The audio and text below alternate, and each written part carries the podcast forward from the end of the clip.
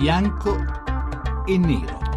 Le 18 e 12 minuti, benvenuti a Bianco e Nero, oggi 30 aprile 2015, alla vigilia del primo maggio, non potevamo che affrontare la questione del lavoro, anche perché in Italia la questione del lavoro è una questione aperta, sanguinosa, dolorosa, L'Italia sotto molti punti di vista fa peggio degli altri paesi europei, molti dati ce lo raccontano, la lunga crisi che si è aperta nel 2007, nel 2008 e che per tanti versi ancora si trascina ha colpito soprattutto il lavoro in modo che eh, insomma ha, lascia eh, una traccia lunga, permanente, da cui ancora non si vede una prospettiva di uscita, eh, neppure con le ultime riforme, quelle volute dal governo Renzi, quelle volute da ministro Poletti, anche se forse è troppo presto per dirlo, ma nemmeno da quelle riforme, nemmeno dal Jobs Act si intravedono ancora eh, diciamo avvisaglie di, eh, di, ripresa, avvisaglie di eh, rimedio a, a tutto quello che il lavoro ha perso in questi anni di crisi. Per questo affrontiamo questo tema capire anche un po' le ragioni strutturali, politiche che hanno ehm, port- ha fatto sì che l'Italia pagasse su questa trincea il prezzo più alto rispetto a tutti gli altri paesi sviluppati che pure hanno affrontato e in qualche modo superato eh, la crisi economica di questi anni. Noi ne parliamo con due ospiti che sono Enrico Giovannini, eh, che saluto. Buonasera professor Giovannini.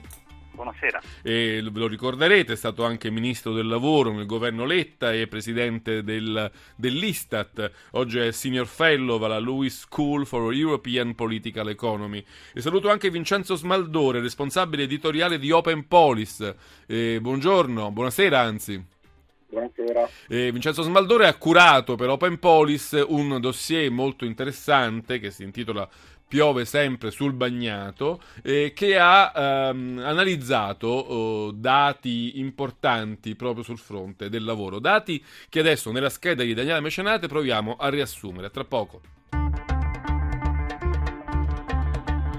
Dal 2007 ad oggi in Italia la disoccupazione è cresciuta del 108%, un numero che fa impressione e che da solo basterebbe a far capire quanto è stata dura per il nostro paese la crisi economica degli ultimi otto anni. Uno studio di Open Police mostra gli effetti devastanti sull'occupazione, ma soprattutto mette nero su bianco come l'Italia abbia sofferto molto più dei suoi partner europei. Nel resto d'Europa infatti la disoccupazione è cresciuta, sì, ma in media del 41,6%, quindi meno della metà rispetto a noi, e ci sono addirittura paesi dove è diminuita, come in Germania. E le cose non vanno meglio per la disoccupazione giovanile che in Italia è aumentata in otto anni del 96% contro il 50% del resto d'Europa. Il fenomeno più triste è quello dei cosiddetti NEET, i ragazzi tra i 15 e i 24 anni che non fanno nulla, non studiano e non lavorano. In Italia sono il 22%, la cifra più alta d'Europa. Come mai la crisi che ha investito tutto il continente ha avuto effetti peggiori in Italia? Ha piovuto sul bagnato, spiegano molti economisti, visto che l'Italia era già il paese meno preparato al terremoto della crisi, ma per altri il problema è stato nella gestione poco efficiente da parte della politica.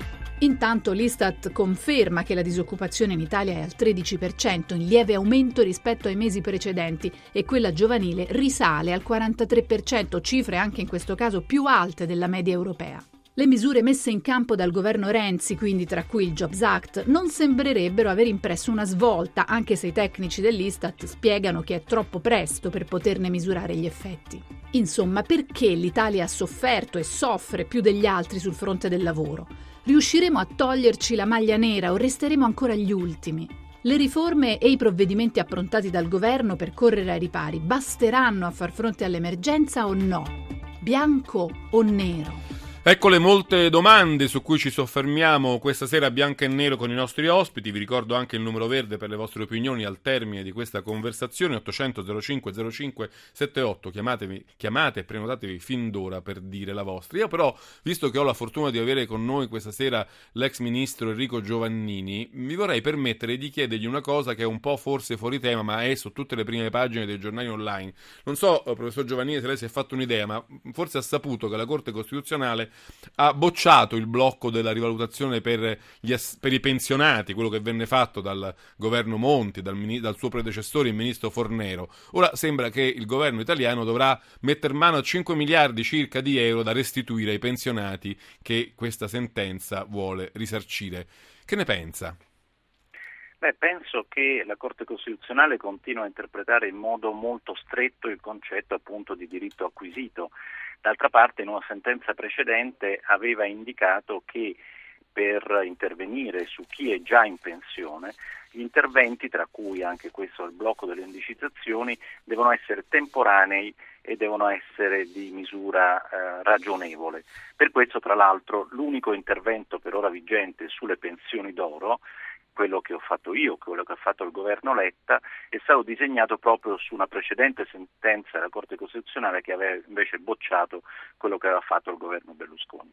Da questo punto di vista quindi è evidente che c'è una eh, interpretazione della Costituzione molto ferma, molto rigida, il che d'altra parte è coerente col fatto, se posso permettermi, che la nostra Costituzione non ha un concetto, un diritto importante che è quello della sostenibilità nel medio e lungo termine delle condizioni, ad esempio, della finanza pubblica. Lo abbiamo introdotto recentemente per ottemperare agli obblighi dell'Unione Europea, ma è evidente che nel passato, in particolare sulle pensioni, l'atteggiamento, le elargizioni fatte dai governi precedenti nella storia della Repubblica hanno portato troppi privilegi ad alcune persone e molto pochi ad altri, ad esempio i poveri, per i quali non abbiamo ancora uno strumento di lotta. Quindi diciamo che la consulta può permettersi di, di agire e, e, di emettere sentenze senza dover considerare la sostenibilità del, de, degli effetti di Questo quello che decide. perché non è un principio esplicitato diciamo, nella Costituzione, se non di recente, come dicevo,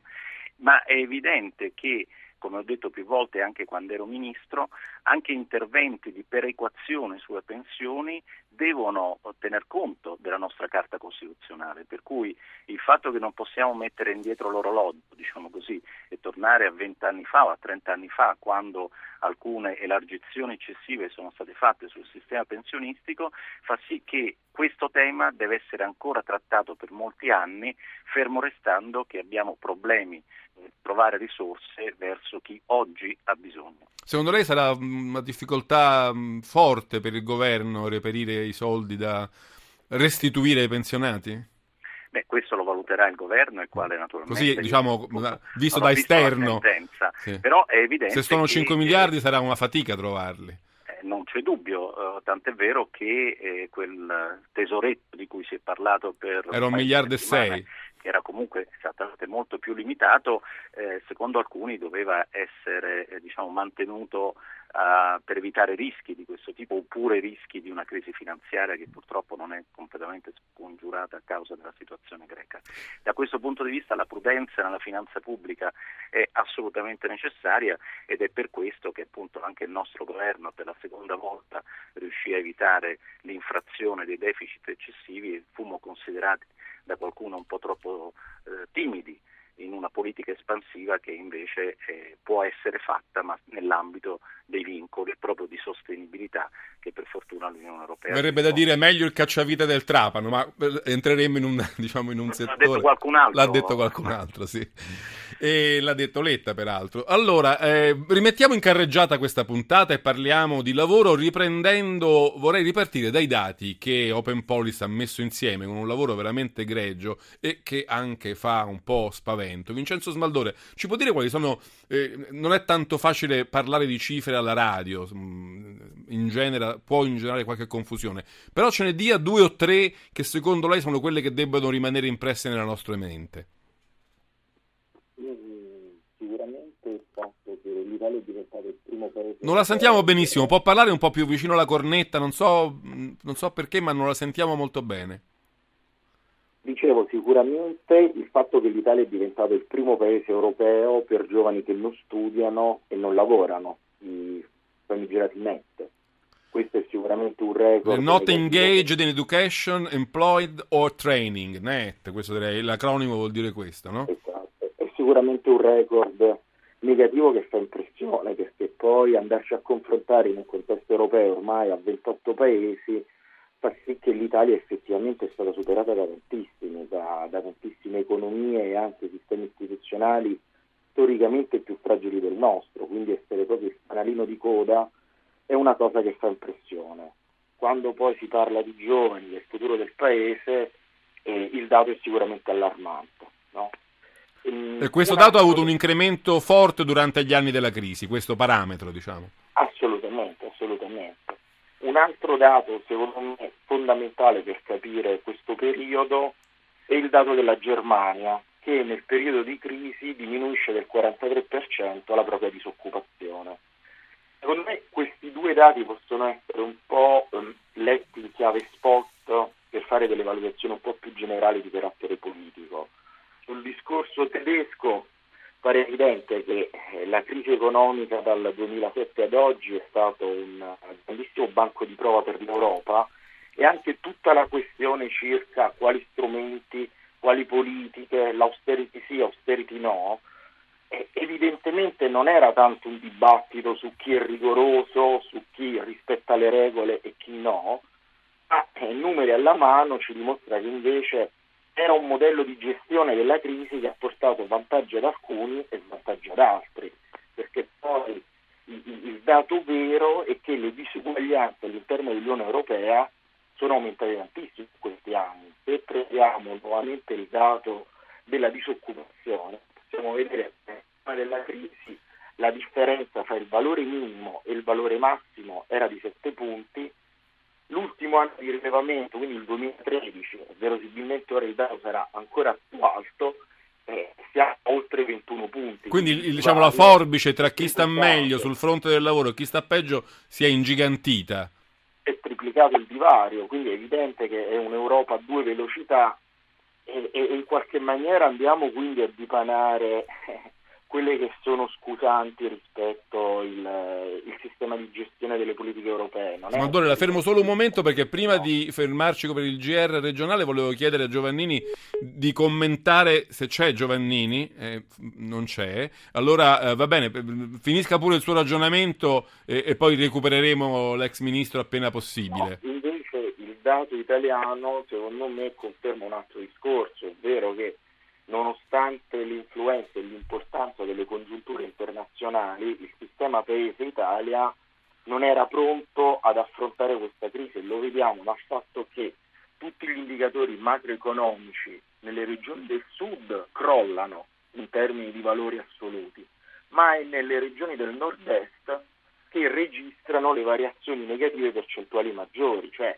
l'Emilia Romagna quasi quadruplica, quadruplica i disoccupati Veneto oltre di raddoppia. No? quindi, quindi regioni che noi abbiamo sempre creduto invece più, più attrezzate, più munite contro le crisi, eh, ne, ne hanno sofferto moltissimo. Assolutamente, guardi, fondamentalmente i dati rilevano che in Italia l'unica, eh, l'unica zona che se l'è passata vagamente bene è stata la provincia autonoma di Bolzano. Questo è l'unico. Tut, tutte le altre sono vertiginosamente peggiorate. Poi eh, andremo più a fondo con i dati eh, subito dopo il GR regionale che tra poco arriva. E nel frattempo cercheremo anche di recuperare Enrico Giovannini, ve lo ricordo è stato ministro del lavoro durante il governo Letta, con lui abbiamo appena commentato anche un po' la notizia del giorno, il governo dovrà trovare 5 miliardi da restituire ai pensionati a seguito di una sentenza della Corte Costituzionale che ha bocciato il blocco della rivalutazione delle pensioni sopra i 1500 euro. Poi torniamo anche con Vincenzo Smaldore, responsabile editoriale di Open Polis, con tutti i dati che hanno messo insieme e cercato per capire capire appunto il perché l'Italia arranca sul fronte del lavoro. Adesso la linea al GR regionale, poi torniamo a bianco e nero con i nostri ospiti e le vostre telefonate 800 05 05 78. A tra poco.